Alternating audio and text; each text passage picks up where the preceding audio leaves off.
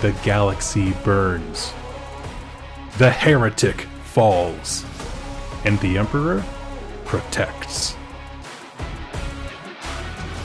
Welcome, Imperial citizens, to The Emperor Protects. My name is Doug with 2 Plus Tough, and my co host, Dan with Cubic Shenanigans. How you doing, buddy? Doing wonderful, my friend. It's awesome to be back and talking about heresy again.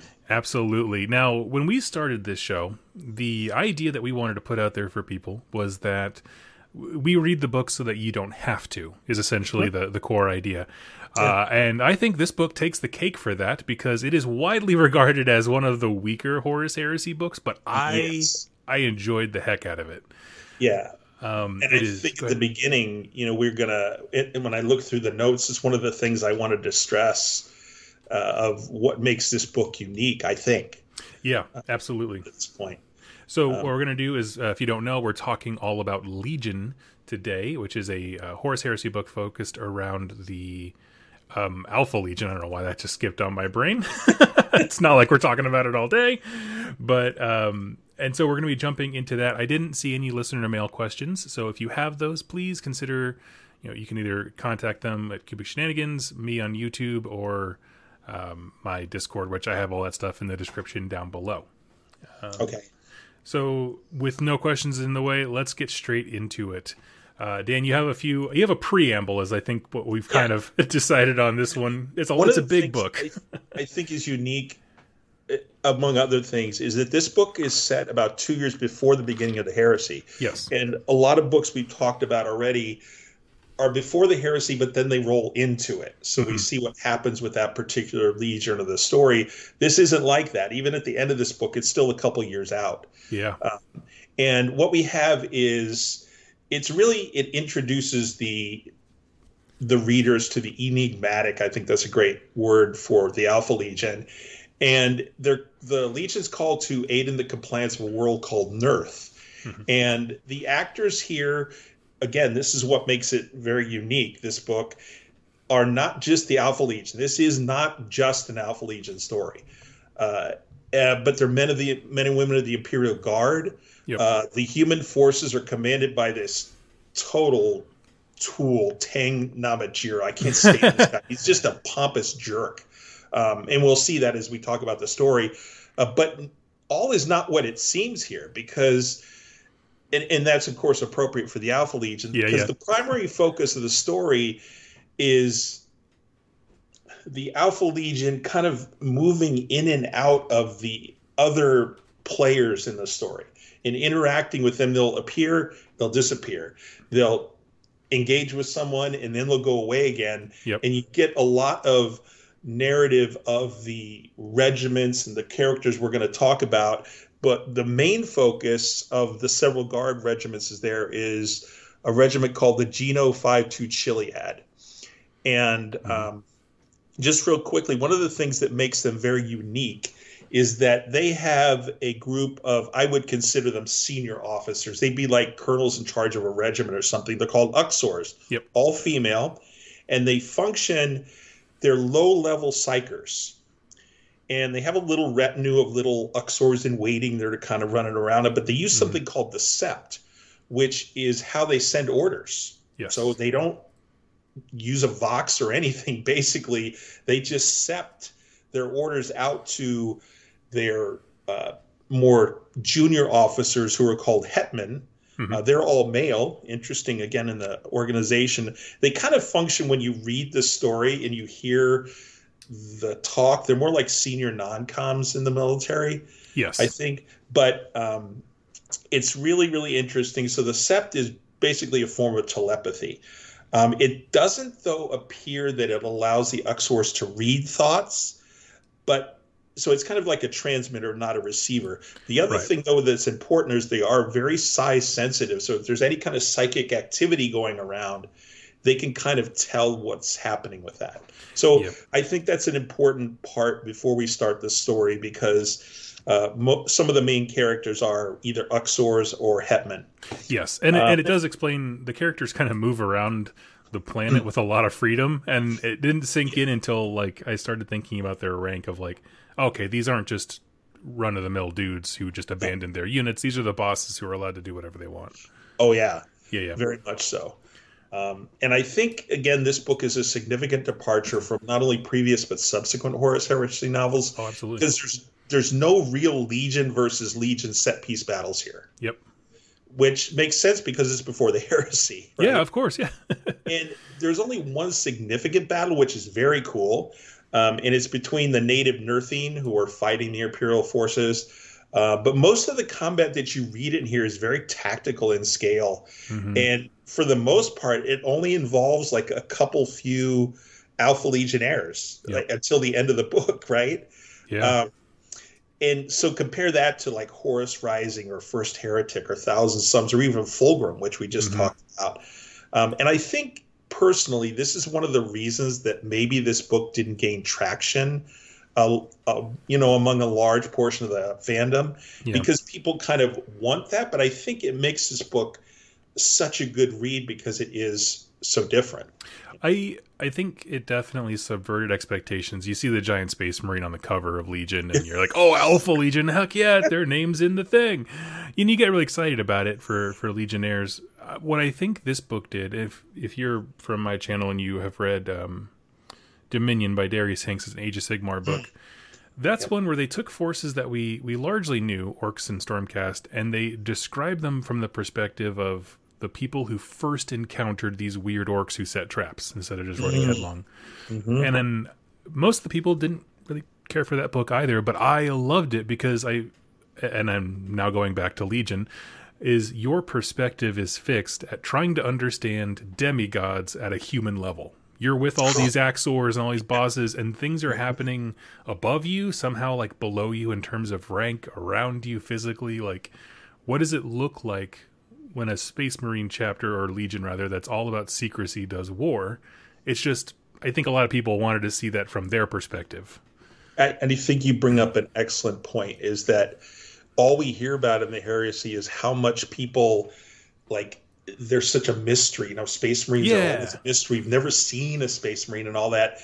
And I think this book helps you understand how that would feel because these Mhm. characters experience that for the first time when they see a marine um, and how they're interacting with them. I think there are two other things that are pretty critical before we start. One Please. Is a very, very important character who's a human, which again, this is very different than a lot of books. His name is John Grammaticus. He's a very, very special individual, and his subplot kind of weaves in and out of the story a lot, like the Alpha Legion. Uh, and to me, this is kind of his story as much as it is the Alpha Legion story. Yeah. Uh, and one of the things that makes him interesting is he is a perpetual. So he has been alive from what we can read, Doug, like over a thousand years. Yep. Yeah, he met the Emperor, was about to high five him. right? Yeah. So I think the character of John Grammaticus is very important to point out. Another thing. Oh, that wait, can think- I?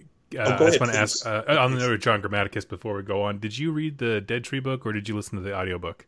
I this I have read the Dead Tree book. I listened to the audiobook this time. Okay, so I did as well, and it was very jarring that like the John Grammaticus voice that the guy does is is the most painfully American thing ever. It's like a British guy pretending to be an American. It's like the Oxel raised his gun. What are you gonna do with that? said John Grammaticus, and you're like, what is he talking like that? That's great. Keep them British. They're all from the same place. so so re- so listeners maybe you want to read this story good. yeah that's great It that's just sounds like they dropped an American into any movie plot. yeah I know what needs to be done here. What's so funny because like the voicing that he does for the hetman I know. is like so perfect for like a non-com or a sergeant or something that's that's excellent and then you yeah that's that's so great Okay, Uh, please continue with the No, that's fine. No, another thing we have that's very unique here is something called the Cabal, and this is basically a Xenos confab that wants to manipulate mankind's destiny. Um, Yes. And they say that they are dedicated to the defeat of the primordial annihilator, which is chaos. Mhm. Um, they are very powerful, Yep. and uh, they're aware that the heresy's coming, and they believe that the Alpha Legion is the last chance for mankind to be saved from the predation of the chaos powers. This is this is the one part of the book that I think is just epically flawed in terms of logic and reasoning. Thank you. Because it, it just like there, and we'll talk about it more as we get to the, you know, to the end where they actually talk to the Alpha Legion. But Mhm. it's just like they believe that Horus has to win in order to defeat chaos, and I'm like, wait a minute. And even their logic at the end doesn't make any sense because they're making these huge assumptions about Horus Yeah. and based on the you know vagaries of chaos it just makes no sense so but it's interesting and it's an element in the story uh, and john grammaticus who we talked about is actually an agent for the cabal Yes. yes, yes, yes. and uh, to that point, we have to act with some sense of dramatic irony. John Grammaticus does not know what the Cabal actually wants this entire book. He's just trying to set up a meeting. He's basically like yes a receptionist for the Cabal. so he doesn't know what he's getting everybody into when he sets up this meeting, but we're going to get into that. yeah and i think one of your favorite parts is the end and i actually took the quote from john grammaticus out of the book if you didn't oh, yes. I so texted you right after I finished it. what he's what he's doing at the end. One last quick thing. There are, and you and I have talked about this before.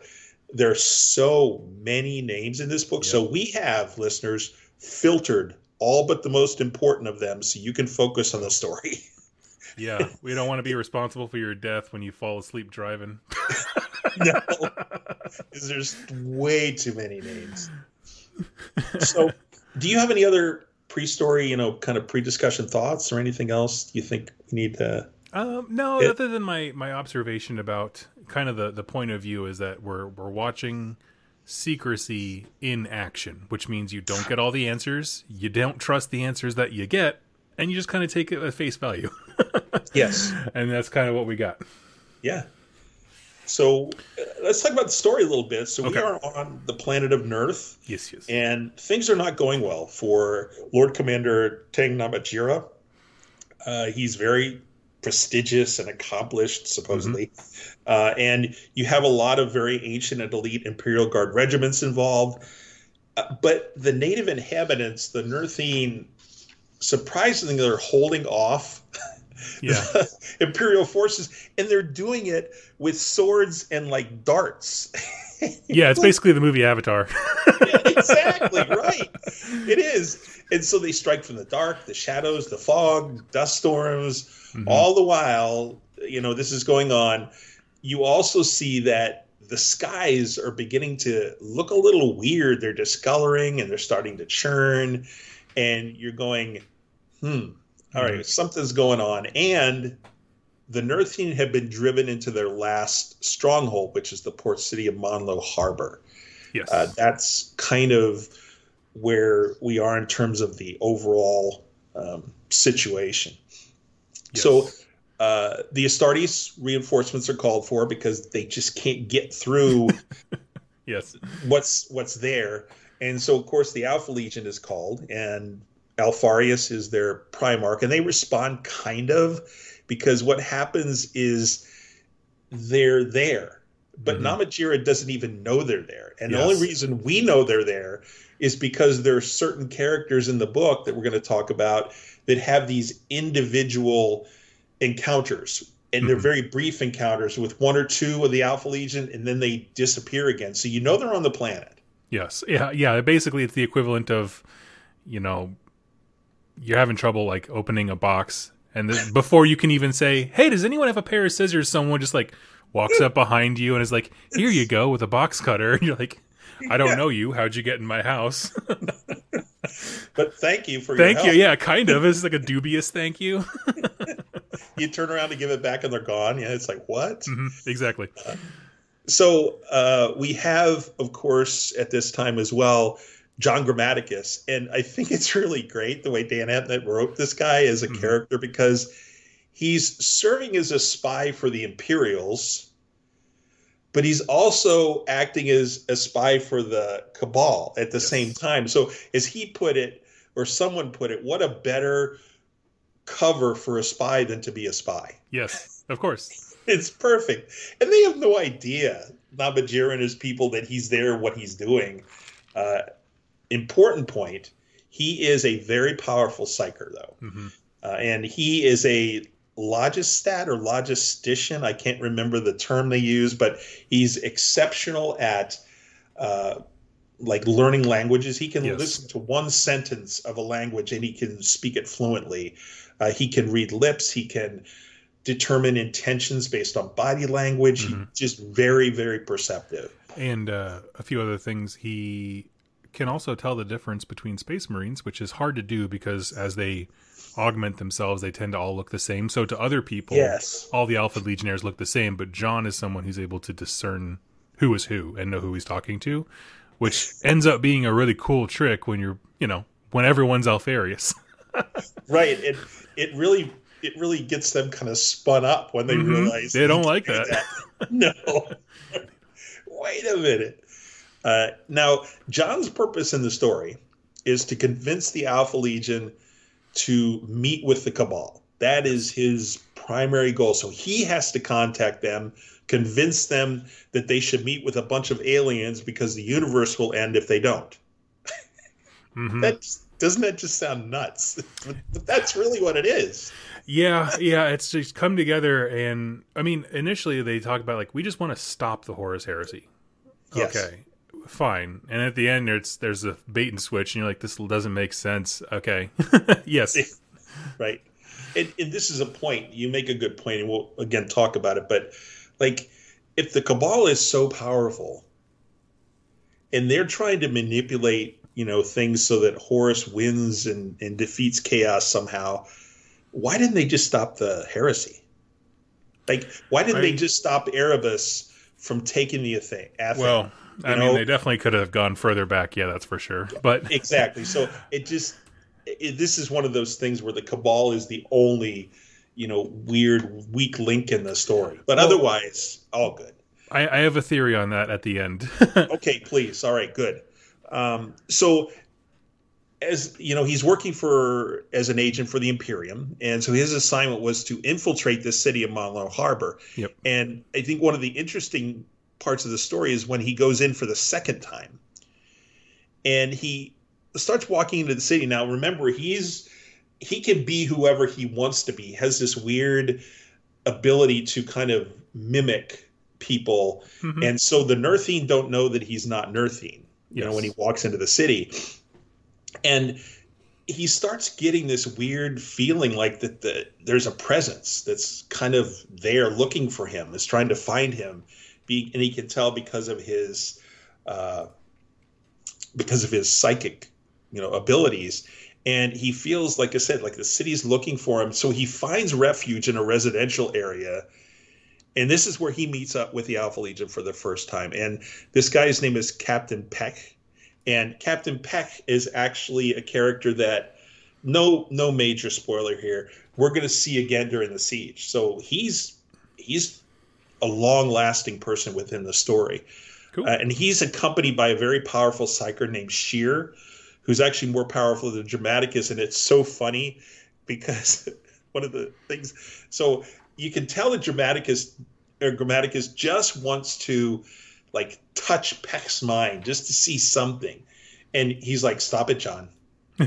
John, don't do that. Knock it off. And then like the third time, Sheed just slams him with this psychic punch and throws him like across the room. And Yep. he's like, Okay, Yep, you poked it. Shouldn't have poked it.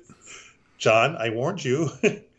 now, the other thing that's cool about this scene is that uh, the city has found them, though, and they're you know this is kind of a safe house they're in, and all of a sudden, like thousands of little tiny lizards start pouring into the house. It was just a great image, right? And then after the lizards.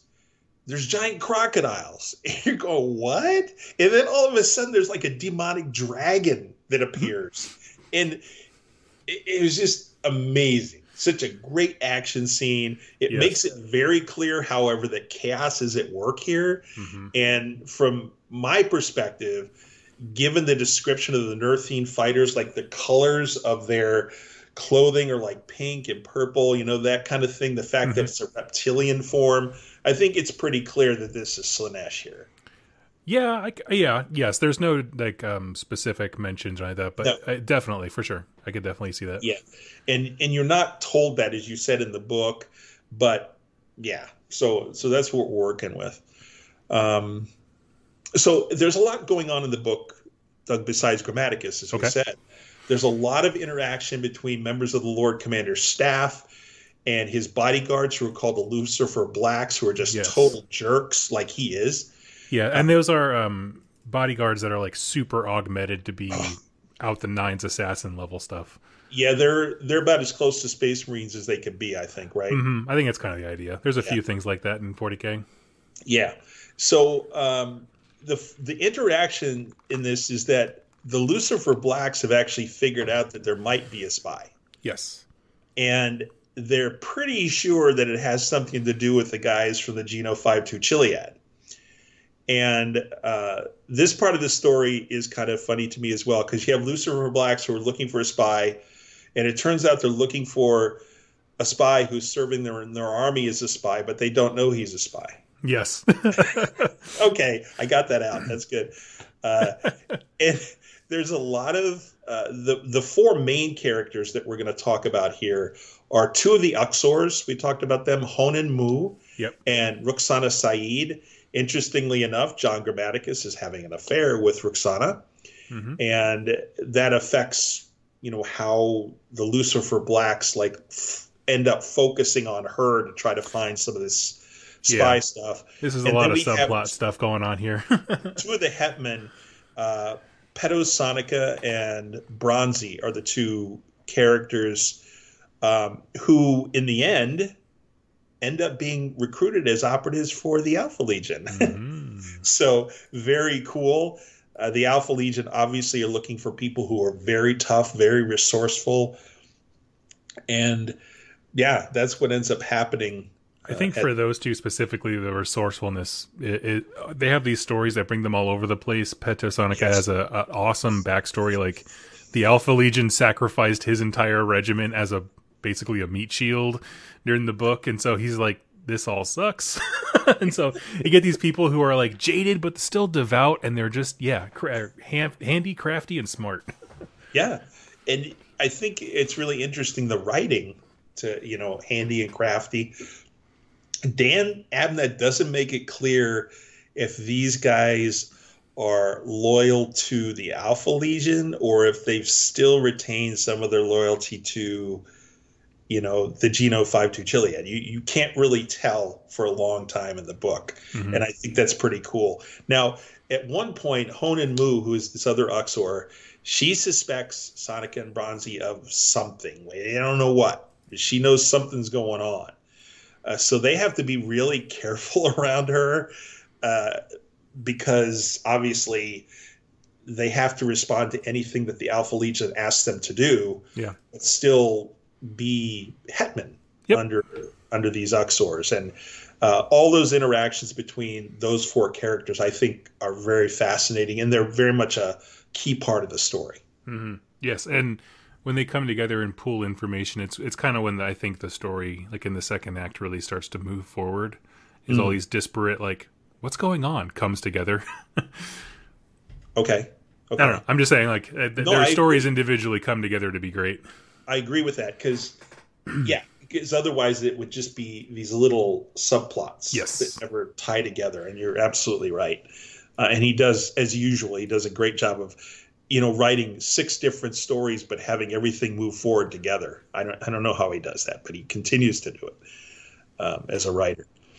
Mhm. So at one point, uh, Grammaticus receives a revelation from the Cabal because he's got kind of this weird, like, yeah, what you want to call it, communications thing where all of a sudden they can kind of appear to him. he sees them in water. Like he'll have bowls Yes. of water laying around, and then Yeah. they just show themselves. Kind of Galadriel's mirror, that kind of Yeah, thing. right? And one of them is a uh, Eldar Autarch, Slaydo, and he's just it's wonderful because in the audio especially, but the book to a point, you can just hear the au- the um, arrogance just dripping off of his voice. yes, he he sounds like a total to- tool. a monkey, you know, and the Cabal, though, gives Grammaticus a revelation, and that's that the Nurthene are possession of a black cube. This is really important in the story, in that uh, this is a device. It kind of acts like I don't know how to best describe it a ritualistic focus. I think. Yes. And if you make enough sacrifice, obviously in lives, it can destroy an entire planet. Mm-hmm. Basically, is what happens. It's kind of like when the Inquisition does exterminatus. It's kind of the equivalent of that. Yeah, absolutely. Uh, and so this kind of puts things on a fast track now because Grammaticus has not really had a chance to find Alpharius, who he needs to find. You know, right. of course, the Marines he's met are saying, "I'm Alpharius," and the next uh, yeah. like, "I'm Alpharius," and John's like, uh, "No." Yeah, exactly. I'm not buying it. so he has to find Alpharius and warn him because if he doesn't, well, we're going to find out. The fun thing though in the story as this is happening is all of a sudden along the imperial lines because it's kind of like a siege around this Monlo harbor city. Yeah. All of a sudden they're ta- starting to talk that the city has begun to scream. Yes.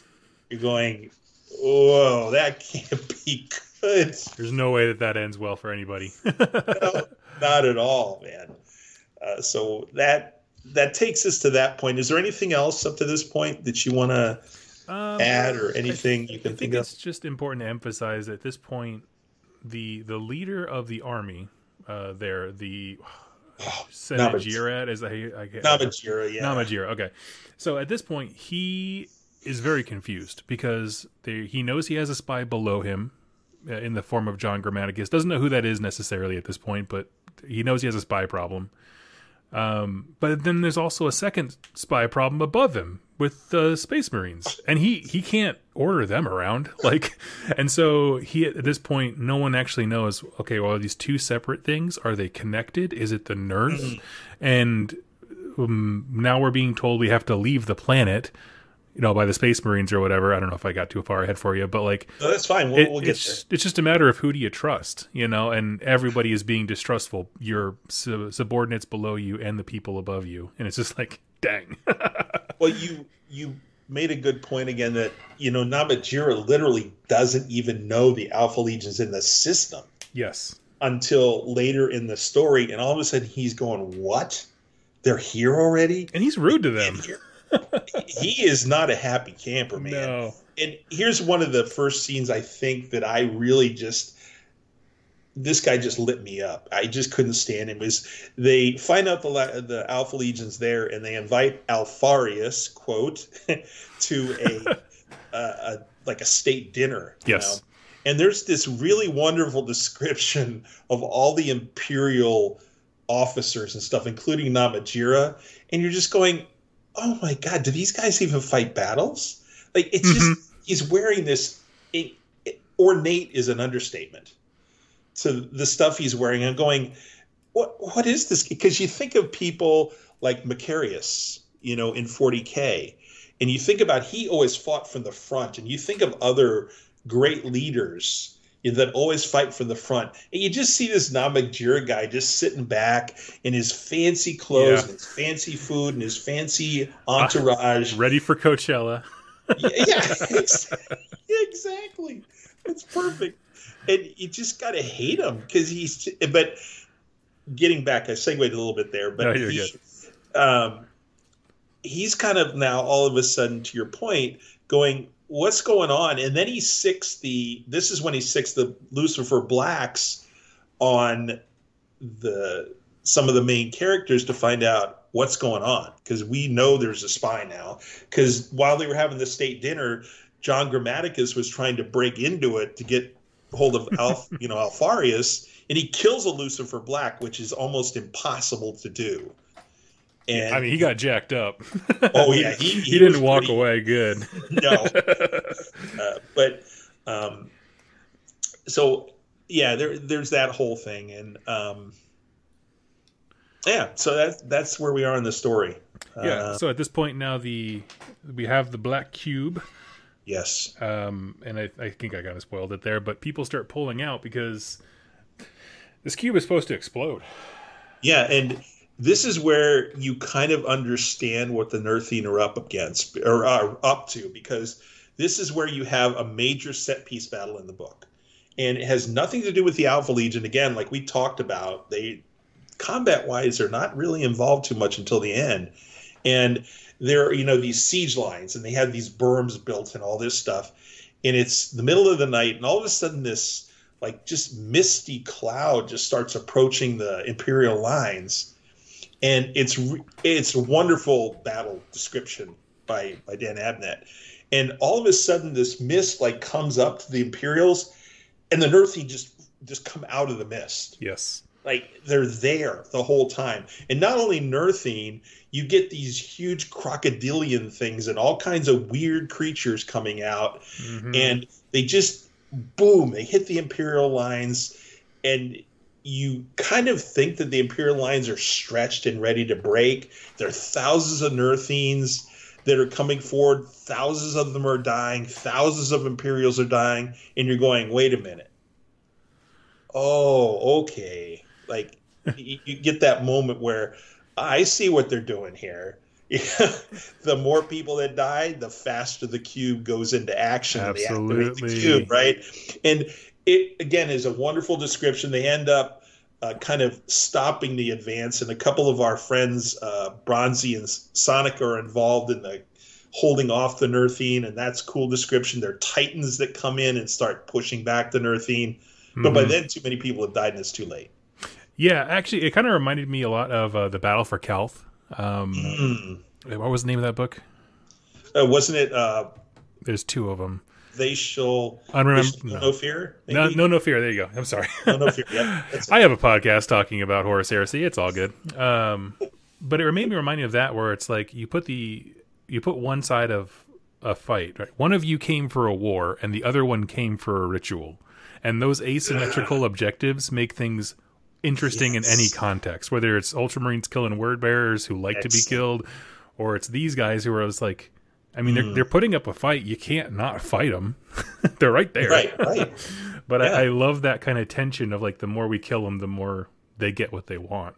Which is like yeah, oh. and and it take and they're not understanding. Namatjira and his people have no understanding of this. They mm-hmm. they think they're winning. Yeah, and, they're having a bad time. well, they're having a great time at first. and so while this battle is going on, Grammaticus finally connects with Alpharius, quote, and we think it's him. We think this actually is Alpharius because he discovers this kind of hidden desert base where there are like dozens and dozens of Alpha Legion, uh, and finally gets to um, you know warn Alpharius of what's going on with the Black Cube. Yes, and fortunately. Uh, that also gets, you know, the Alpha Legion then says to Namatjira, you guys need to get out of here, get out of here. And he's like, what? I don't understand. Just okay, whatever. I told you, yep. whatever you want to do.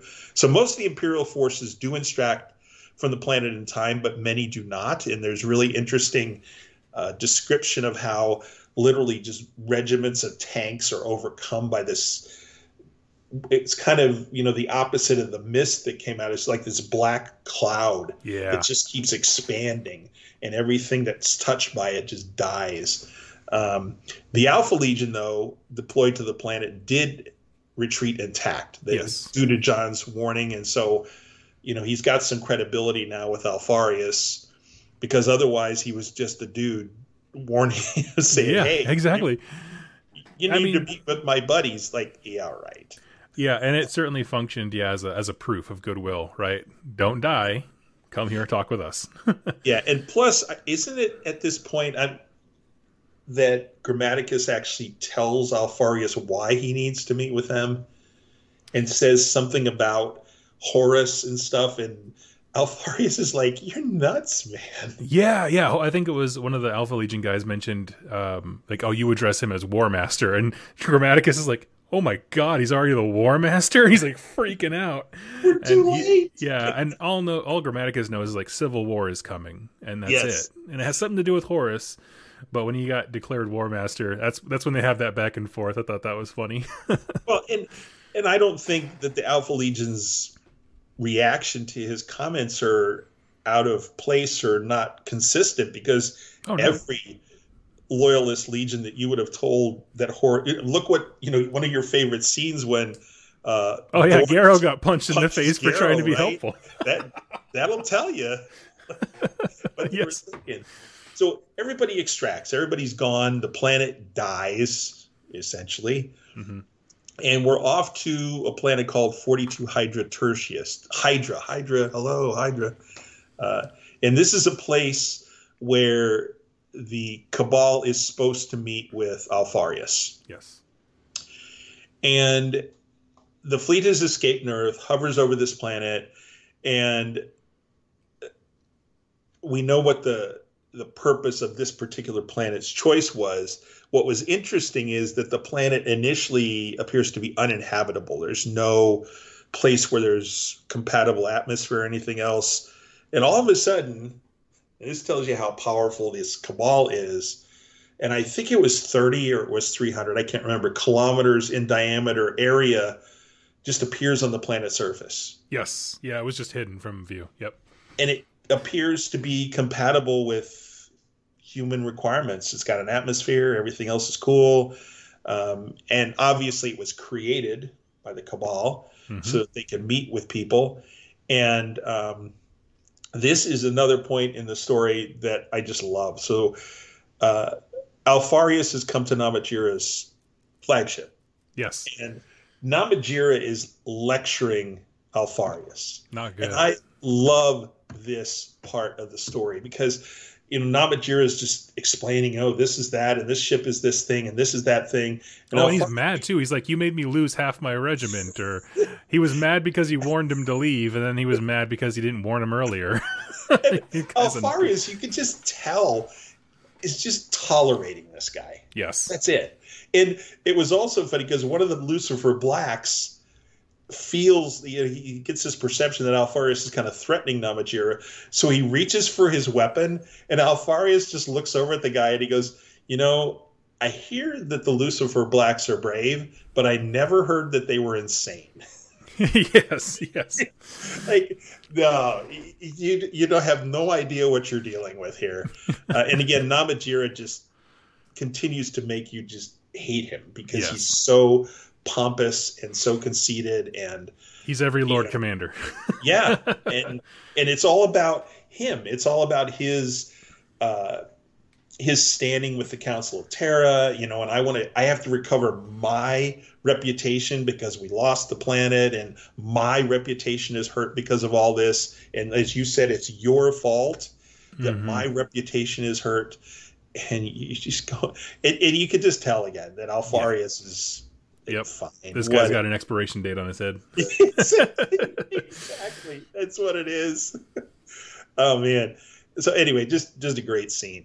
Um, and then we end up that uh, the Alpha Legion has uh, Soneka and Bronzi and some uh, I think uh, let's see what is it during so Soneka and Grammaticus are actually held kind of as prisoners on the Alpha Legion flagship. Yes. And also, uh, Grammaticus finds out that his uh, buddy Rukhsana is has been captured by the Alpha Legion and kind of tortured by them to find some stuff out. And Soneka says, "Hey, you know what? I'm going to get you down to the planet because I know you need to get to the planet." So that you can be the intermediary. You need to make sure this happens. So he ends up taking Grammaticus. They find Rukhsana, and when they find her, she's like almost brain dead, like a little child almost. Yes, she got interrogated psychically by the Alpha yeah, Legion to hunt right? down Grammaticus, so she's not doing good. She had a bad day. No. and so, boom, they they three of them head down to the planet, and they're also, you know, uh, Namatjira's landing some of the Geno 5 2 Chiliad and some others uh, on the planet to kind of, you know, it's aliens. Uh, so this huge ship then appears, yes. and the uh, and that was another great part. Doug was oh yeah, because it came in screaming too. and Namatjira is screaming at his fleet commander like, "Stop it!" And he's mm-hmm. going, "It sort of passes." Yeah, pretty much. Yeah. By the time they could arm the guns, the thing was already like from behind them to in front of them. oh snap! Yeah. it's crazy. Uh, so that thing is where they're going to meet is this ship, but um, you know, Grammaticus is there, and to your point, he finds this little pool of water thing, and he communicates with them and says, "We're ready to go," and all of a sudden, all of the cabal appears, Mhm. you know, all there Yes. around them, kind of, and that was pretty cool. And they're going, John, where's Alpharius? And all of a sudden, this is so great. Like you say, plans within plans, you know, with these guys. hmm Alpharius and Omegon, who's you know the other Alpharius, we're going to find out in a second, is like 50 arms Astartes just boom, all of a sudden appear surrounding this cabal. And you're going, oh my God, that was so awesome. And you realize the whole time that Soneka and Rukhsana were playing Grammaticus Yes. like they never intended to turn against the Alpha Legion. Rukhsana was fine. There was nothing wrong with her. And I thought that was so amazing that they were able to like overcome his abilities that he didn't Mhm. realize he was being played like that. Absolutely. Yeah, I, I it, it ended up being a very fun kind of thing because you get to see what plots within plots look like, like in a real sense, and that mm-hmm. was that was a good reveal.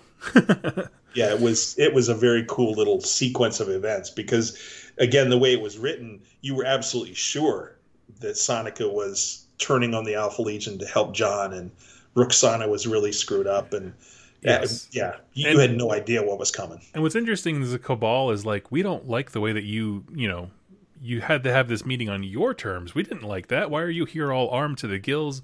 And it's like you you wanted the Alpha Legion because they're the Alpha Legion. What did you expect? Like. How else do they show up to parties? This is it, man. Like, what are you talking about? This is who you wanted. And if you're so wise and you've been around for like ten know. years, whatever it is, why is it that you don't understand these guys and know what they're going to do? Uh, I just, uh, yeah. Anyway. So now we have our big uh, ballroom conversation, which is, I think, honestly, the entire book was just a delivery system to get us to this chat. Yes, yes. um, do you do you want to continue or? No, go ahead. You talk about it. I, the only thing I want to say is that the big reveal here Mhm. to me is that Alpharius and Omegon are both the Primarch of the Alpha Legion, and we are told here now for the first time ever in the Heresy that they are the only twin Primarchs. Yeah. So in those gestation chambers and the uh the Emperor made his Primarchs, this one had twinsies, and it Yeah. explains why Alpharius tends to be shorter than his other Primarchs, but he's more in line with his Space Marines.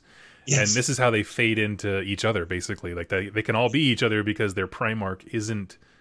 Uh, I think they. I think John Grammaticus said he's like three centimeters taller or something like that. Like it's Yeah, pretty negligible. but Right. um, yeah, that's how they do that. It's a really cool idea. Yeah. Um, Omegon up until then has always been in the background of conversations, and he Mm-hmm. is kind of there, like, oh, he's eh, he's a recruit who's going up the ranks, and we just always keep one newbie in the area, kind of a deal, which is like, oh, that's cool.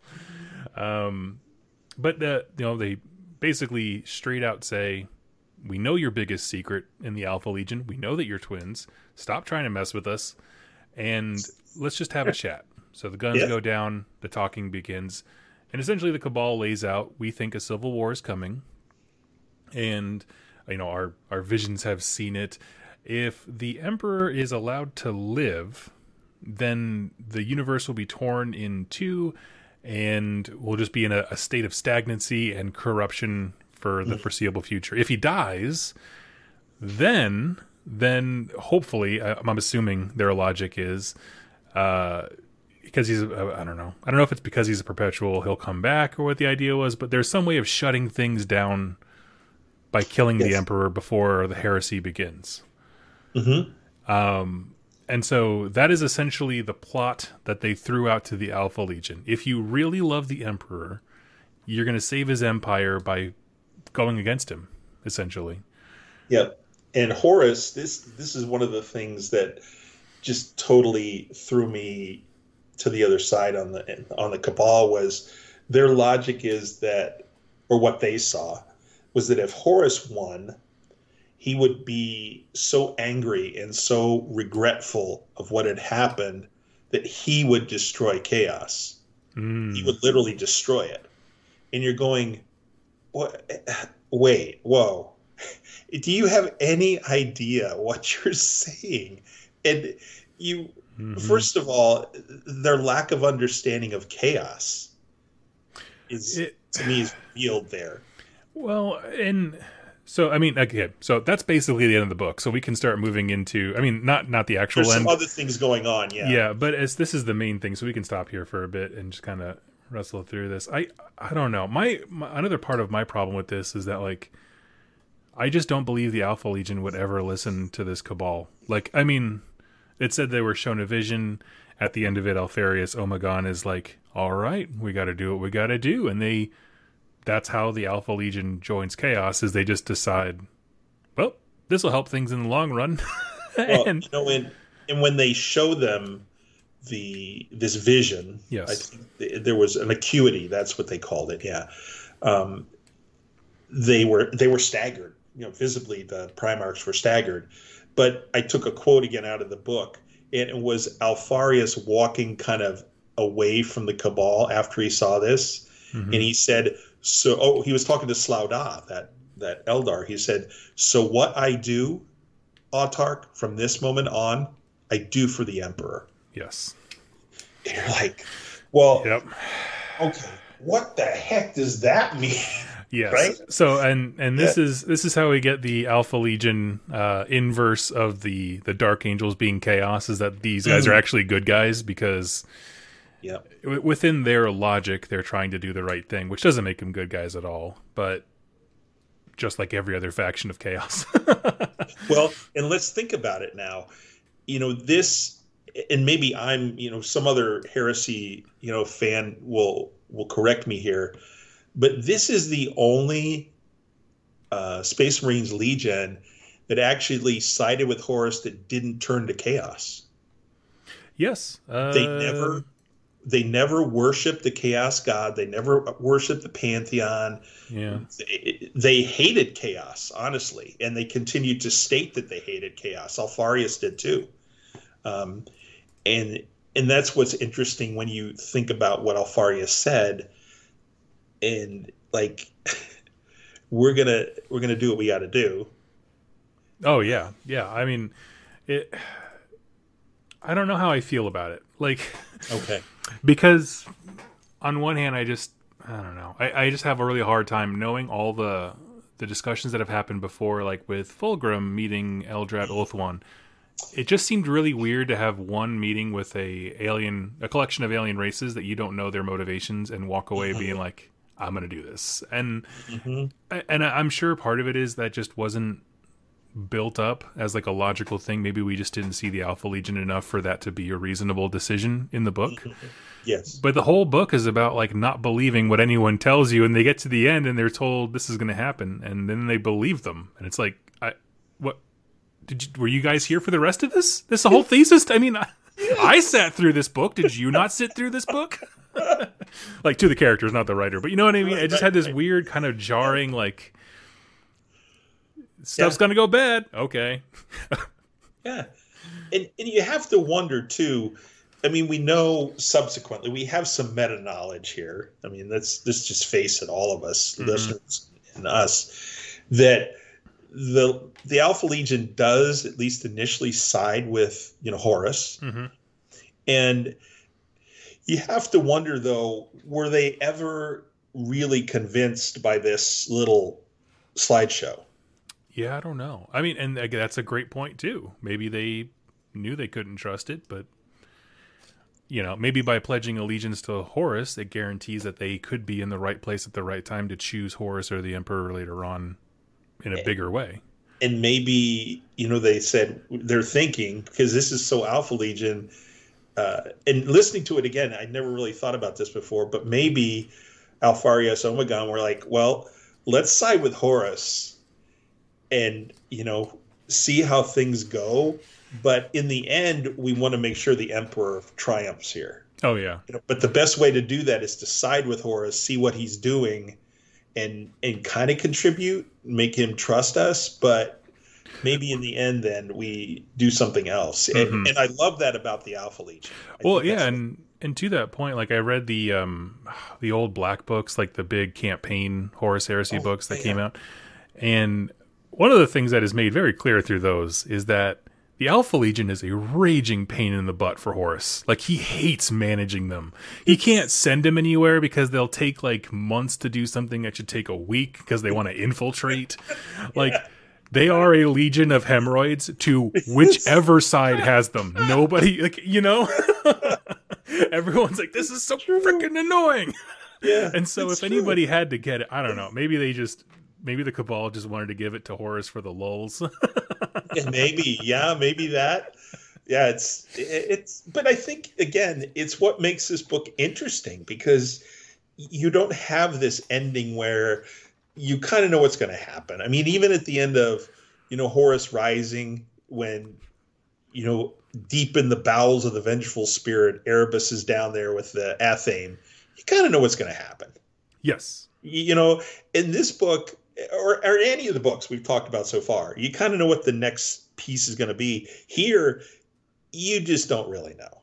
Yeah, and I think I, I think that is a big weak point of the book is that it doesn't feel satisfying, and so that you're ready for the next adventure. yeah and I, and I think if I had been told like we're kind of you know helping listeners with this that that's the way the book was going to end it would mm-hmm. have been helpful um, that there wasn't this closure that to your point you expect Yeah. right you Yep. always expect closure in any story um, but you don't get this here and Yeah. so it is a little less satisfying but i still uh, think it's well worth the listener read it just a wonderful story and i want to talk about though after Yes, please. Yeah, we can move past the conversation. yeah so uh, the alpha legion leave the cabal the cabal takes off um, Namatjira is getting really anxious about what's going on. He's like, okay, Alpharius is down there with a bunch of aliens, and this could be treasonous. Yes. And he orders all his weapons, all his fleet weapons, trained on the Cabal vessel that's on the surface. Um, and he orders Bronzi, who's been captured by the Lucifer Blacks, to be tortured to death because he finds out from one of the Lucifers that Bronzi is a spy for the Alpha Legion now, and he's like, "Ha! I knew it," you know. And Mhm. so he orders his vessels to surround the Alpha Legion battle barge, his whole fleet. He even says that he intends on sending a letter of censure against the Legion to the Council of Terra. And I'm like, you, okay, loser, loser. I you know. I'm gonna go complain to the principal. Oh, yeah, no kidding. So, I'm telling Dad. and, and of course, the Alpha Legion, they know what the hell is going on. Oh yeah. the Alpha Legion is like, okay, we got to respond to the Lord Commander because he's just being a total jerk. And so the battle barge leaves orbit, you know, once all the guys are on there. And all of a sudden they turn and they attack Namatjira's fleet. Yes. It was just awesome. It that was, so the satisfying conclusion that we needed, I guess. Yes, yeah, has I nothing to do with it. Horus Heresy. Yeah. So the Astartes, they just start wiping out all the fleet ships that are there. They just blow into the middle of the fleet, and the Astartes teleport onto Namatjira's flagship. mm-hmm. uh, Soneka gets there and he rescues Bronzi from the Lucifers. He just basically shoots them all in the head. And one of the, to your point, satisfying scenes is Alpharius finds Namatjira fleeing from his ship, of course. Uh, and there's just this great scene where the Lucifers, you know, pull out their swords and their guns and all this stuff. And Alpharius just just like, really? Oh, he just goes right through him. He just yeah, nothing. And Namatjira, of course, begging for his life. Why would why am I not surprised? Yeah. and uh, just literally they wipe out the entire you know uh, fleet the entire imperial fleet I mean, it's, it's gone one battle barge Yeah. and yeah, except for the people they re- except for the people they recruited which is rukhsana you know Soneka and bronzi the rest of the imperials and the geno 5 to chiliad they're all gone they're just Yeah. done And that I mean, and ending it that way with the fleet being destroyed, I actually liked because at that point, you know, the heresy hasn't happened yet, and now the Alpha Legion, who was tra- traitor, is like, oh yeah, we got here as fast as we could. The planet exploded. Namatjira's fleet's gone. We're still loyal. Like they still have a way to keep going because they just don't talk. yeah, and nobody knows this. Yeah, exactly. it's great. Uh, in the final scene, and I know you want to talk about this a little bit. so Grammaticus leaves the Cabal, and Slaydo is like, John, John, you're walking for the airlocks. Yeah, you did a good and, job. What are you sad about? Yeah, and so again, a quote from the book: John says, "I successfully signed the death warrant for the human race." And then he hits the airlock button and goes outside and kills himself. yeah, right. Which is the most metal way to be like, this all sucks. so Boom. It is true. Oh my gosh. So you know, you you just said it. I think we actually do get some uh, closure. We get some satisfaction after that very weird meeting and the reaction of the Primarch and stuff. Mm-hmm. You, you kind of get what you expect in a heresy book to a certain point. Absolutely. Now, I uh, my kind of knowledge of the Horus Heresy kind of butts up here towards the end because I started yeah. reading much earlier on. With perpetuals, is this meant to mean that John Grammaticus is going to die and then be reborn? Yeah. Okay. Yeah. I mean, I would fully expect that given the fact that he's I think he's died at least once, but yes. I'm not sure. I can't recall. I, I know for sure he died once, but you can, yes. And now his hope and based on the way Dan writes the book, his hope is that he will finally die. Yeah. Because of what he's just done. He right. thinks he's just done. But no, he, in fact, again, there's no spoilers here because we're going to talk about the heresy for a long time. Uh, you know, John is part of the heresy story. And this is just where we're introduced to him. Yeah. And he will come back in other stories and play key roles and mm-hmm. just such a fascinating character because to me, Doug, he's human. Exactly. Yeah. He and and I feel like he had to have the immortality to make him a character that we could follow, but it is good to have the human perspective compared to yeah. the demigods or whatever. It is. It really is. Uh, I just I just texted you like the minute I finished that book because I had completely forgotten about the ending, or maybe I just didn't read it clearly the first time. I didn't realize he was just like checking out. yeah, I remember when I got the text. He's like, "Wow, that's pretty." uh pretty morbid. It's getting a little uh, a little grim dark here, and then he just hits the eject button. He's gone. Yes. Oh yeah. yeah. Uh, so, what were your th- final thoughts on the book here as we wrapped it up? I think you need to go into this book uh, if you're if you're going to listen or read that it's different than the other books we've talked about or the other books you've read. Yes. It's very different in a lot of ways, and knowing that I think you should still enjoy the story because it still is a heresy story and mm-hmm. written by a wonderful author. And the characters you're going to, because of the way it's written, you're going to have very strong feelings one way or the other about them. Uh, and again, just all the interactions that take place, the the way that Dan Abnett writes the different components in the Cabal and the Nurthene and the Alpha Legion, it's to me it's almost refreshing because it's so different yeah. uh, from a lot of other books. Uh, there is that speed bump that we both talked about near the end, but again, you come out the other side with some satisfying action scenes and things like that. Yeah. So, I'd say for me, my takeaway is it, it is a good book. It it's like they wanted to share so many cool things mm. about the Alpha Legion, and there was just too much to share. If that makes sense, like. Sure. You know, at the end, it was kind of an exposition. Okay, they're the twins. Okay, the Civil War is coming. They chose to do it rather than joining Chaos. Like all those are information bits that you want to know about the Alpha Legion, but mm. how they got there and were uncovered, I felt like it was it was not everyone's cup of tea. It's just different kinds of literature. It's not a war story. It's an intrigue novel about spies. Um, and I think you know there are a lot of people who talk about heresy a lot more than we do and are very much more into it. But they talk about a list of books that you don't need to read. You, know, you can skip these books. Yes. If you don't, I don't think this is a book to skip. And there are a lot of people that list Legion as that. I just don't think so because I think it's an enjoyable departure that adds to the richness of the heresy. Absolutely. I think anytime you get I think the Horus Heresy books are great at this. Anytime you get a um you get to see how the Space Marines in whatever context think and and act is very good. Like I loved the um, theoretical and practical of the Ultramarines. Oh, right. The um, what is it? The enumerations of the Thousand Sons or whatever. yes. Yep. Seeing them talk to one another in veiled language, everyone's Alpharius. Everyone is Alpharius and Alpharius is everywhere. Like it's just this it was a cool. Um, but you can only experience that from the human side. And, and Yes. that's not what everyone's reading these things for. So I would it. strongly suggest to our readers that they consider reading the Alpharius Primarch book. Yeah. I think it would add to to your understanding, your enjoyment of the Alpha Legion after maybe feeling a little bit of frustration from this book, mhm. or you know that it's so different. I really enjoyed it. It was not what I was expecting, uh, and I'm I'm an Alpha Legion fan for sure. Uh, have been. Uh, I just like how they're so unique in so many Oh, yeah. ways in the Yeah. Heresy. Yes, Yeah. and so now you can loudly and obnoxiously, when you walk past anyone playing Alpha Legion, declare that they're actually loyalists.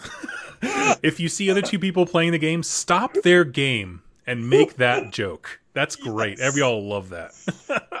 God. Bonus points if they're playing against a Dark Angels player, and you get to squeeze in that joke too about how they're actually traitors. Oh, sure. um, okay, so next book. Let's wrap it up here towards the end. Uh, we already decided our next book, and it's going to be Scars by Chris Wraight. Um, I before the show, Dan asked well, what kind of book do we want to read next, and I have really been enjoying these introductions to the various legions.